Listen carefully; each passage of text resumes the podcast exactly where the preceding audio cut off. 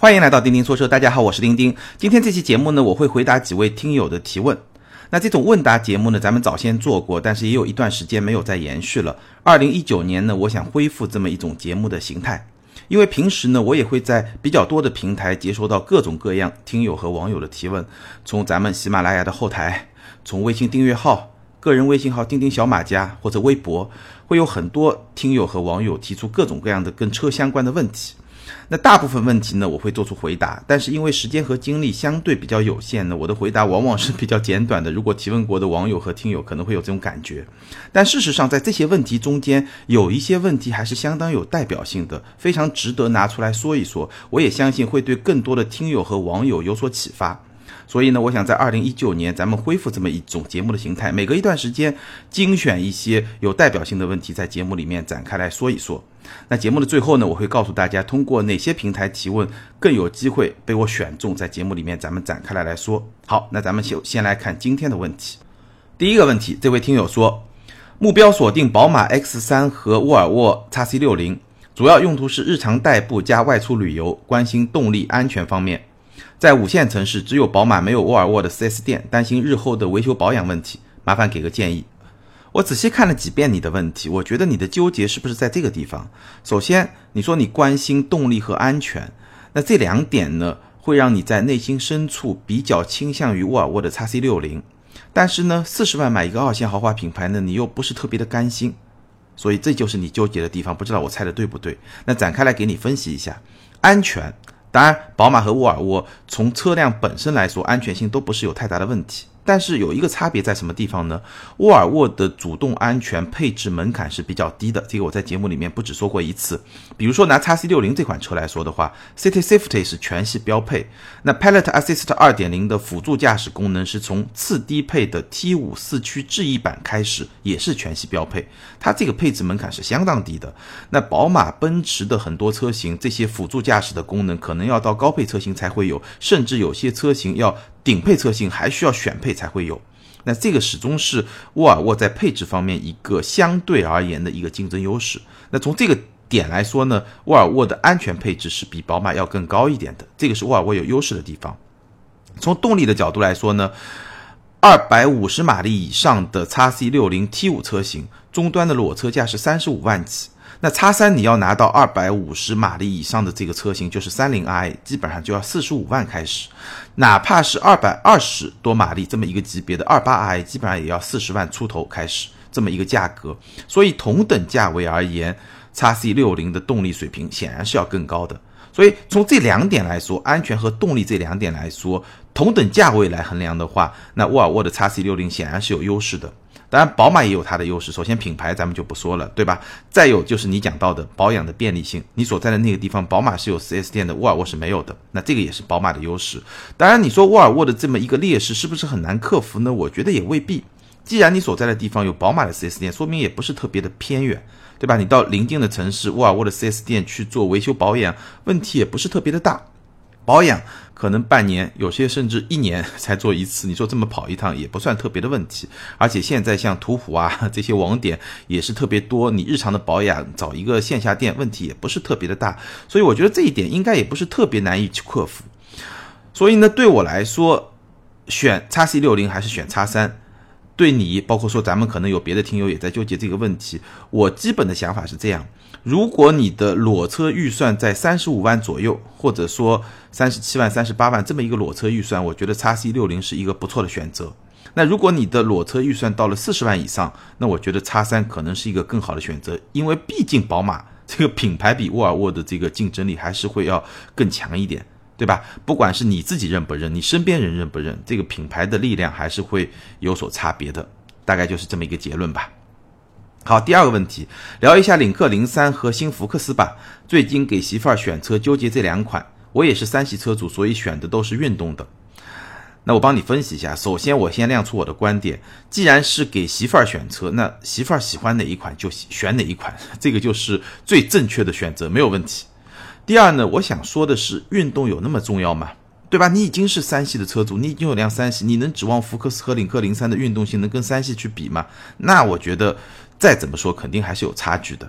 所以呢，我觉得你既然喜欢运动，而且你已经有一辆三系，那第二辆车运动还有那么重要吗？我真的觉得没有那么重要。所以还是那句话，媳妇儿喜欢哪款车就哪款车，这个是最重要的我的观点。那简单给你分析一下这两款车，这两款车呢，我都简单的体验过，就简单的开一开，但是都还没有非常深度的去体验。那从这个简短的体验上来说呢，对我而言，领克零三会更有吸引力一点，因为领克零三在它的内饰和它的车机系统这两个层面优势是非常明显的。虽然说新福克斯它的内饰的整体的质感和设计水平相比于老款，我觉得还是有一个非常明显的提升的。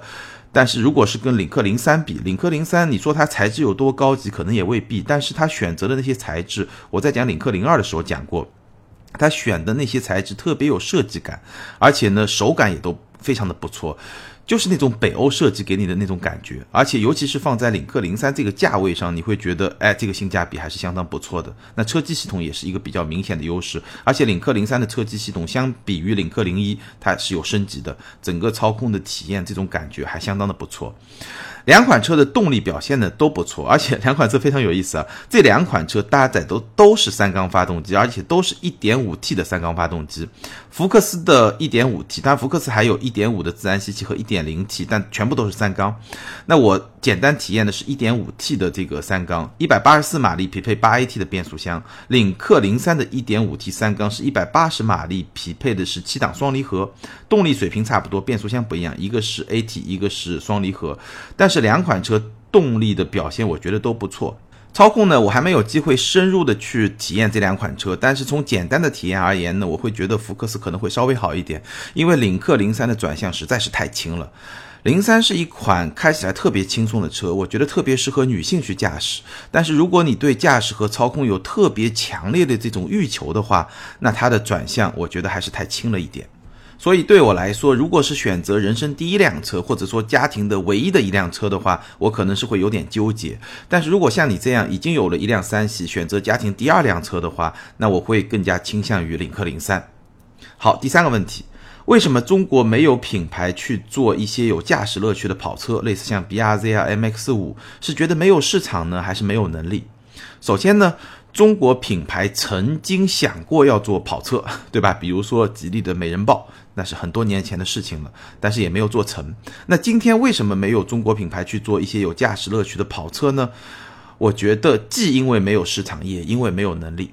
首先没有市场，对吧？你说的 B R Z、M X 五在中国就是一个销量非常小的车型，B R Z。一度退出中国，前两天刚刚宣布 官宣要回来了，要重新在中国卖了。但不管卖不卖吧，这些车在中国都是销量极小的，只适合一些车迷群体，非常小众的车迷群体的这么一些车，没有市场啊。整体而言，它就是没有市场。那其次呢，也是没有能力，因为要开发一些真正有驾驶乐趣的跑车，且不说有驾驶乐趣的跑车，哪怕只是有驾驶乐趣的轿车，它对。一辆，它对一个车企的研发能力和制造能力也是一个非常高的要求。驾驶乐趣就涉及到你的动力响应要做得非常的好，你的转向、你的底盘要做得非常的好，你的人车的互动要做得非常的好，甚至你的造型设计也要能够给驾驶者有一种，哎，能够跟他的驾驶乐趣相匹配的那种感受。甚至说一个车的品牌都是。内在和外围都需要匹配到非常多的因素，而这些因素往往是车辆开发中最关键、最难的那部分。其实你说真的把造型设计设计成一个比较普通的大众化的口味，比较大气、比较中庸，对吧？哪怕是比较有特色，或者说呢，你说把舒适性。对吧？把 NVH 这些东西要做上去，但 NVH 稍微难一点啊。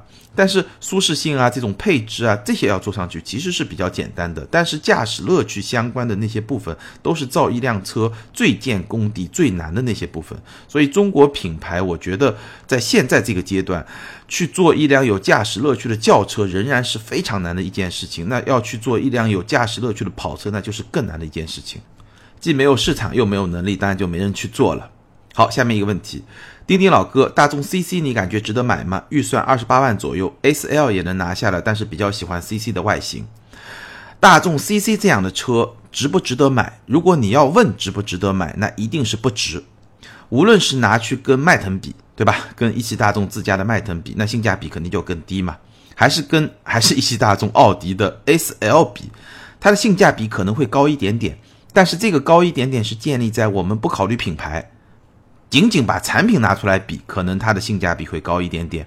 但是如果把品牌的差距考虑进去的话，其实它的性价比同样是比较低的。这是第一。第二呢，大众 CC 这种比较个性化的车，它的保值率也会比较低。所以呢，从这两个角度来说，如果你用值不值这么一个维度去看大众 CC 这款车，我会觉得不值。因为大众 CC 这款车，它当年最早的第一代大众 CC 进入中国的时候，其实当时卖的还不错的。但是在今天的这么一个市场环境下，因为豪华品牌整体的价格中枢不断的下探，一线豪华品牌下探，然后二线豪华品牌下探，所以就像你看到的，CC 和 ASL 价格已经有非常大的重叠。在这种情况下，你要问值不值，那一定是不值。所以我们可以看一下销量吧。我看了一下去年十二月份，我们已经可以看到一个完整的销量。大众 CC 的销量基本上是在一千辆上下，迈腾的销量多少呢？一万五千辆。SL 的销量多少呢？差不多也是一万五千辆，比迈腾稍微少一点点。当然，SL 终端的折扣比较大，所以才会跟大众 CC 有比较。明显的一个价格的重合的这么一个地带，那从销量也可以看出来，迈腾也好，S A 二也好，都是属于主流走量的车型，而 C C 是处于一个非常个性化的一个车型。但对大众来说，因为它本身就跟迈腾可以贡献生产嘛，所以压力也不是特别的大。但无论如何，这就是一个小众车型，小众车型你很大程度上你就没有办法从值不值的角度来衡量，你只能说，哎，你是不是喜欢，它是不是符合你的品味。对吧？就像你买一个包，对吧？你可以买一个 LV，你可以买一个 GUCCI 这种大品牌的包，你也可以买一个设计师的包。哎，这个包大家一看就非常的特别，但是呢，它不是一线的奢侈品牌，对吧？或者说你买一件衣服，你不是买一个一线的大牌的衣服，但是是一个非常有设计感、非常符合你个人的品味，能够通过这件衣服、这个包来彰显你个人的品味。那大众 CC 就是这样的车，你通过这辆车来彰显你跟别人不一样的这种品味。如果你是要达到这么一个目的，或者说你真的就非常喜欢它这么一个造型，那我只能说喜欢就好，喜欢就可以去买，对吧？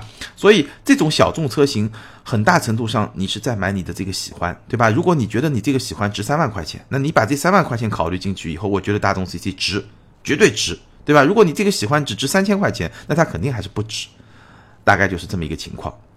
好，下面一个问题，钉钉能说一说加价销售的车吗？原因是什么？有什么内幕？国家不是不让加价吗？为什么还有加价？那所有加价销售的车，根本的原因一定是因为供不应求，也就是说它的供应不能满足需求。那具体的原因就各种各样了。我们随便举几个例子，比如说市场爆发，很多年前当。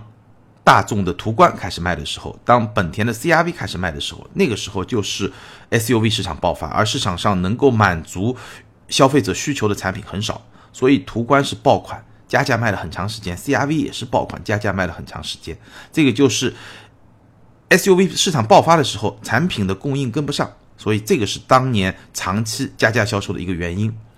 那么还有一些原因，比如说一款新车上市，它的产能有一个爬坡时爬坡的阶段，可能需要三个月、六个月来爬坡。那如果说它刚上市的时候，这个需求量非常大，那就会有一个加价销售。其实当年的 iPhone 其实基本上就属于这么一种情况，对吧？一开始供应量不足嘛。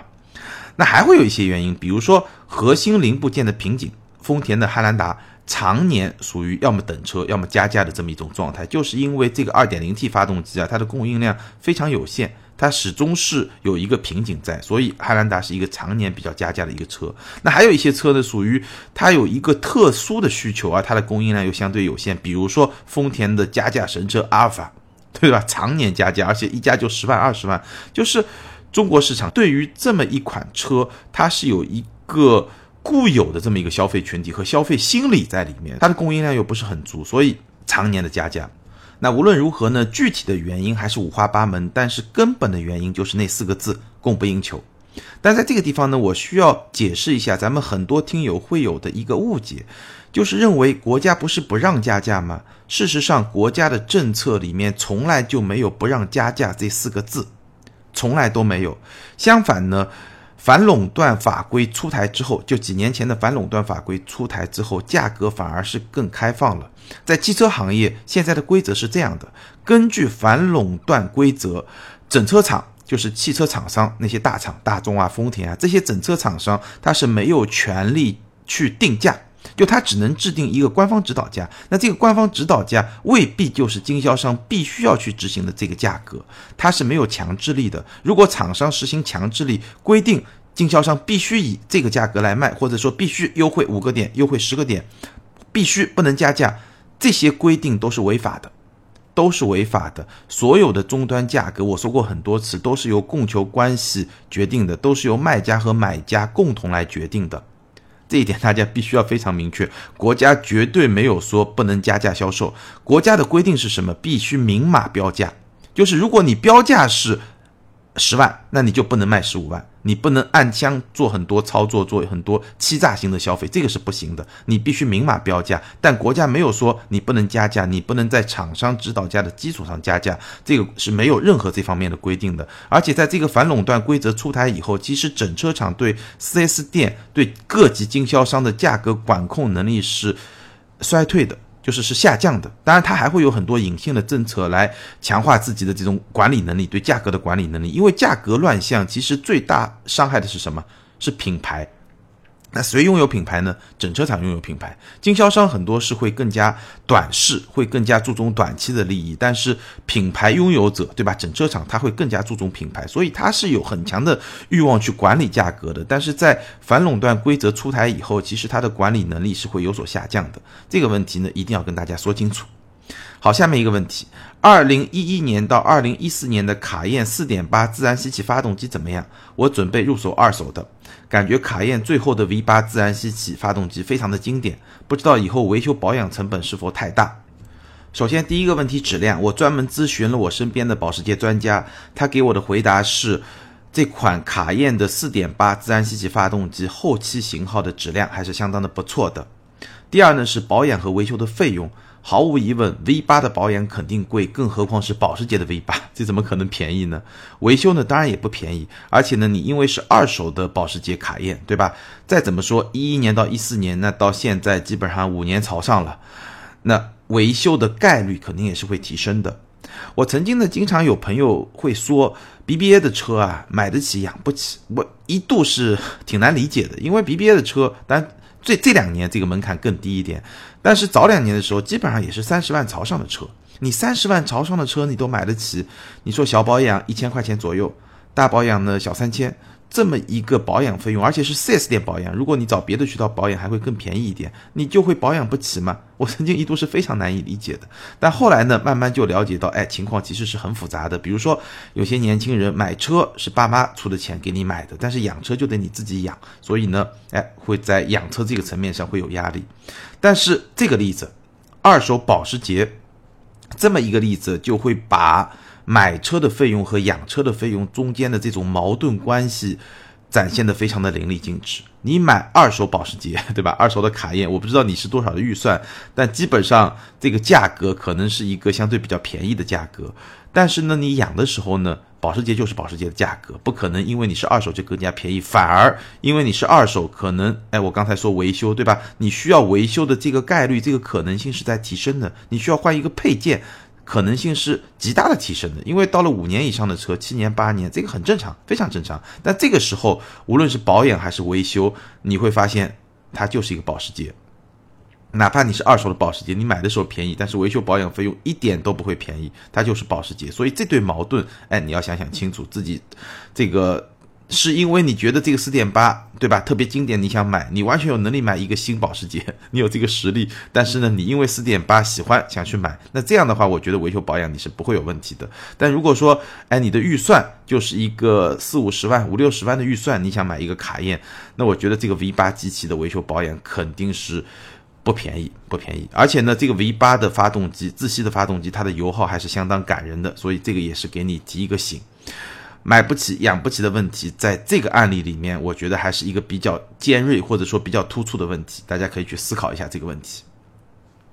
下面一个问题，想抄底宝马三系，但目前没有车牌，并且想坚持沪牌，就上海牌照，所以即便买回来呢，也只能放在车库，还是要摇号。现在买呢，很重要一个考量是优惠，担心后面老款会优惠收紧。而新一代 G 二零上市后价格会比较贵。那新一代的三系何时在国内上市？上市前老款价格会怎样变动？我先买车后拍牌的想法有多少必要性？几个问题我一个一个来回答。那这位听友是在上海，显然对吧？想坚持要拍上海牌照，但是呢现在还没有，所以呢如果新车买了也暂时开不了，大概是这么一个状况。几个问题一个一个回答。首先，新一代宝马三系应该是上半年就会上市，我怀疑非常有可能是上海车展发布，然后过一两个月就上市销售了。那在新一代上市之后，老款的价格的优惠非常有可能会收紧，因为很简单嘛。首先，新款上市以后，老款可能再生产个一两个月，它马上就停产了。要生产新款三系了嘛，对吧？那停产以后，整个市场的供应量肯定会减少。但是呢，有很多用户、很多消费者的想法跟你是一样，就觉得，哎，新款上市太贵，那我就买个老款，我也能满足。那这个时候呢，需求量其实还是在的，所以整个供求关系基本上那两三个月肯定是供不应求。那既然是供不应求，优惠一定会有所收窄，或者说这是一个非常大概率的事件，这个是没有问题的。但是呢。但是呢，我仍然不太建议你先买车后拍牌，因为虽然说这个上海的摇上海的拍牌，对吧？它的概率就是你拍到的概率是远远高于北京摇号的这么一个概率，这个是要高一一到两个数量级，对吧？基基本上是百分之五左右的概率。但是呢，哪怕你是一个平均的运气，你也要二十个月。对吧？那如果你万一运气稍微不好一点，就是两年甚至三年，不是没有可能。我身边真的有两三年没有拍到车牌的人。那如果真的发生这种情况，你一个新车买来，那它停个两年三年，这个是更大的浪费。这个真的是更大的浪费。你这个哪怕停两三年，你的折旧也是非很厉害的。所以反正如果是我的话，我绝对不会去冒这个险。所以我建议你呢，也尽量不要去冒这个险。这个真的意思不是很大。好，最后一个问题。雷克萨斯 GS 三百运动型怎么样？你是不是会推荐混动？我试驾了一下，也就那样，没有感觉有多么的好，真的是皇冠升级版。说这个车安静，我也没感觉到，发动机声音大，没有五系和 Q 七安静。从你个人角度出发，你会买这个车吗？那雷克萨斯 GS 这款车呢？其实我们专门做过一期节目来聊这个一款车。简单的我总结一下，GS 是一款非常有特点的雷克萨斯。那它的优点是比较好的平衡了操控性和舒适性，而且这种平衡跟欧洲标轴版的宝马五系还不太一样。雷克萨斯是在舒适性的基础上做到了不错的操控性和运动性，它通过非常舒服的座椅，包括底盘调教的一些特点来做到这一点。那宝马五系的标轴版呢，更多的是在运动和操控的基础上提供了一个不错的舒适性，所以这两种调性、两种口味其实是不太一样的。当然，在国内市场上，BBA、奔驰、宝马、奥迪在这个级别主打的都是长轴版的车型，所以就跟雷克萨斯 GS 拉开了一些差距。雷克萨斯 GS 也因此表现出一些比较特别的地方。那除了说操控性和舒适性这种平衡做的比较好，还有一个非常重要的点呢，它在国内卖的是标轴车型。对吧？所以相应的，它的缺点是什么呢？首先，这个车的空间，后排空间相比于五系啊、A 六 L 啊，包括奔驰的 E 啊，是明显会处于一个劣势。它的后排空间是比较小的，而且呢，GS 这个车其实已经推出有很多年了，所以这个车的科技配置。是比较落后的，甚至说新的 ES 在科技感上也没有做的特别的好，更不要说是几年前推出的 GS 了。所以 GS 是一个优点和缺点都比较明显的这么一款车，这是第一个点。然后说混动。GS 和 ES 的情况完全不一样。ES 我会推荐 ES 三百 H 混动，甚至我对 ES 两百是非常不感冒的。一辆 ES 对吧？行政级的轿车，你居然百公里加速要十秒多。虽然说开一个行政级的车，咱们也不可能去飙车，但是十秒出头的这个百公里加速也太差了。所以 ES 两百我是绝对不推荐。ES 二六零呢，我觉得勉强可以接受，啊，可以接受。对吧？它的动力水平是可以接受，但是呢，我会更推荐 ES 三百 H。但是在 GS 这个车型上情况完全不同。GS 这个车我不推荐混动，因为我觉得没有意义。GS 三百 H 混动它是一个二点五的混动，百公里加速九点二秒。GS 三百它是一个二点零 T，对，它是一个二点零 T 发动机，二百四十五马力。这款车百公里加速是七点三秒，快了几乎两秒。所以 GS 三百，因为本身这个 GS 这个车就是我刚才说了比较好的平衡的操控性和舒适性，所以对于这款车来说，我觉得动力水平还是挺重要的。你要跑不动，那都是瞎掰，对吧？混动的 GS 三百 H 其实动力虽然说不错，但是也只是不错，而 GS 三百二点零 T 这个发动机显然在不错的基础上能够再更上一层楼，所以 GS 这款车你真的要买，我觉得 GS 三百比 GS 三百 H 更有购买价值，这一点跟 ES 是恰恰相反。这是第二个问题。那第三个问题，买不买呢？GS 这个车买不买？其实我觉得更多的是你个人的偏好。哎，你喜欢哪种口味？你是喜欢 GS 这种哎坐着挺舒服，开着也挺舒服的这么一种车，但是呢又有一定的操控感和运动感的这么一款车呢？还是说你更喜欢德系的那些，对吧？这个是个人的口味，或者说你更喜欢 ES 那种更加佛系的那种驾驶的感受，这个是你的感觉。每个人的偏好和每个人的认知。这种感知，包括你对雷克萨斯这个品牌的认知，你觉得是 I S G S 这种车更能代表雷克萨斯的真谛，它的核心，还是说 E S L S 这种车更能代表雷克萨斯的本质？所以说，买不买 G S 是你个人的偏好和对品牌认知的这种权衡。那对于我来说，我是不会买的，因为我对雷克萨斯这个品牌的认知。如果我要买雷克萨斯，对吧？也许十年以后、二十年以后，我买个 ES 或者有钱的话买个 LS，我觉得挺好。这个很符合我对雷克萨斯的认知，也很符合我希望从雷克萨斯身上得到的一些东西。但是今天我来看，如果要买 GS，如果要运动，我为什么不买一个宝马五系呢？对吧？如果要舒适，我为什么不买一个 ES 呢？所以对我来说，GS 不是我的菜。对吧？所以这个东西呢，为什么我说它是一个偏好和认知的问题呢？就是说，运动和舒适的这种平衡，如果你能够接受这么一种调性，那你觉得它是很好的融合了两者；如果你不接受这个调性，你会觉得它两不搭，这边也没做好，那边也没做好。所以这个是一个比较主观的这么一种选择。那对于我来说，我说了，我应该是不会买这个车。我再多说一句啊，这个想法也可以延展到雷克萨斯 IS。很多听友在询问 IS 这款车怎么样，那还是这个思路。你关键看 IS 这款车，它是不是符合你的偏好，是不是符合你对雷克萨斯这个品牌的认知，然后来决定你要不要选这款车。基本上这个属于口味问题，没有说哪个好哪个不好，口味问题。好，以上就是咱们这一期问答节目的全部内容。那我特别欢迎大家通过以下三个渠道来向我提问。第一，当然是喜马拉雅的后台留言，这个没有问题。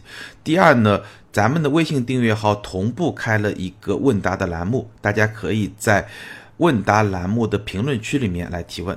第三呢，也可以通过个人微信号钉钉小马甲来提问，我会精选一些问题在微信号的专栏文章和咱们的问答节目里面来做出回答。希望呢，二零一九年能够跟大家有更好的互动。好，接下来我们来看上一期节目的听友留言。上期节目咱们聊的是未来汽车争霸赛的日本篇，ID 是下划线恩佐这位听友他说，圈内工程师一枚，混动的发展绕不开丰田、本田的技术壁垒，因此纯电是各方势力主攻的方向。造车新势力的入局搅乱了传统车企安逸的骗补糊弄的节奏，之后高昂的开发成本让许多小车企难以掀起大的风浪。所以未来就是造车新势力与传统大厂的竞争。造车新势力借助资本的介入已经飞了一段时间，但随着大厂的发力，资本热潮的消退，优势仍在主机厂。毕竟技术积累、成本控制、项目的开发流程等等，你大爷还是你大爷。未来看好上汽、比亚迪和财大气粗的吉利。至于造车新势力，特斯拉的传奇可以复制，但国内最多只会留下一两家。这位听友描述的这么一个格局，我基本上还是比较同意的。就是传统车厂和造车新势力之间的竞争，会造成的一个未来的格局。我觉得，首先，传统的一线、二线大厂肯定能够活下去，没有问题。造车新势力里面比较领先的那几家也会活下去。那率先会被挤压掉的，就是传统车厂里面排名比较靠后的那一些，以及大量的造车新势力里面，我们也许可以称之为 PPT 造车的那一波，他们可能会出局。那最终的格局跟这位听友描述的可能是差不多的。ID 是洛秋良下划线 IIT，他说我在日本有十几年了，钉钉说的很多故事和车型都有亲身的经历和体验，所以这期听得很有感觉。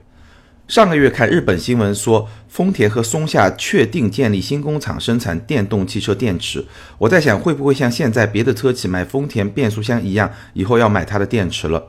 这个不是没有可能，丰田的套路一直是这样，就是把上下游自己能够控制的部分，尤其是一些关键的技术和关键的零配件都控制在自己手里，这也是丰田整个体系里面质量可靠性比较好的一个非常重要的原因。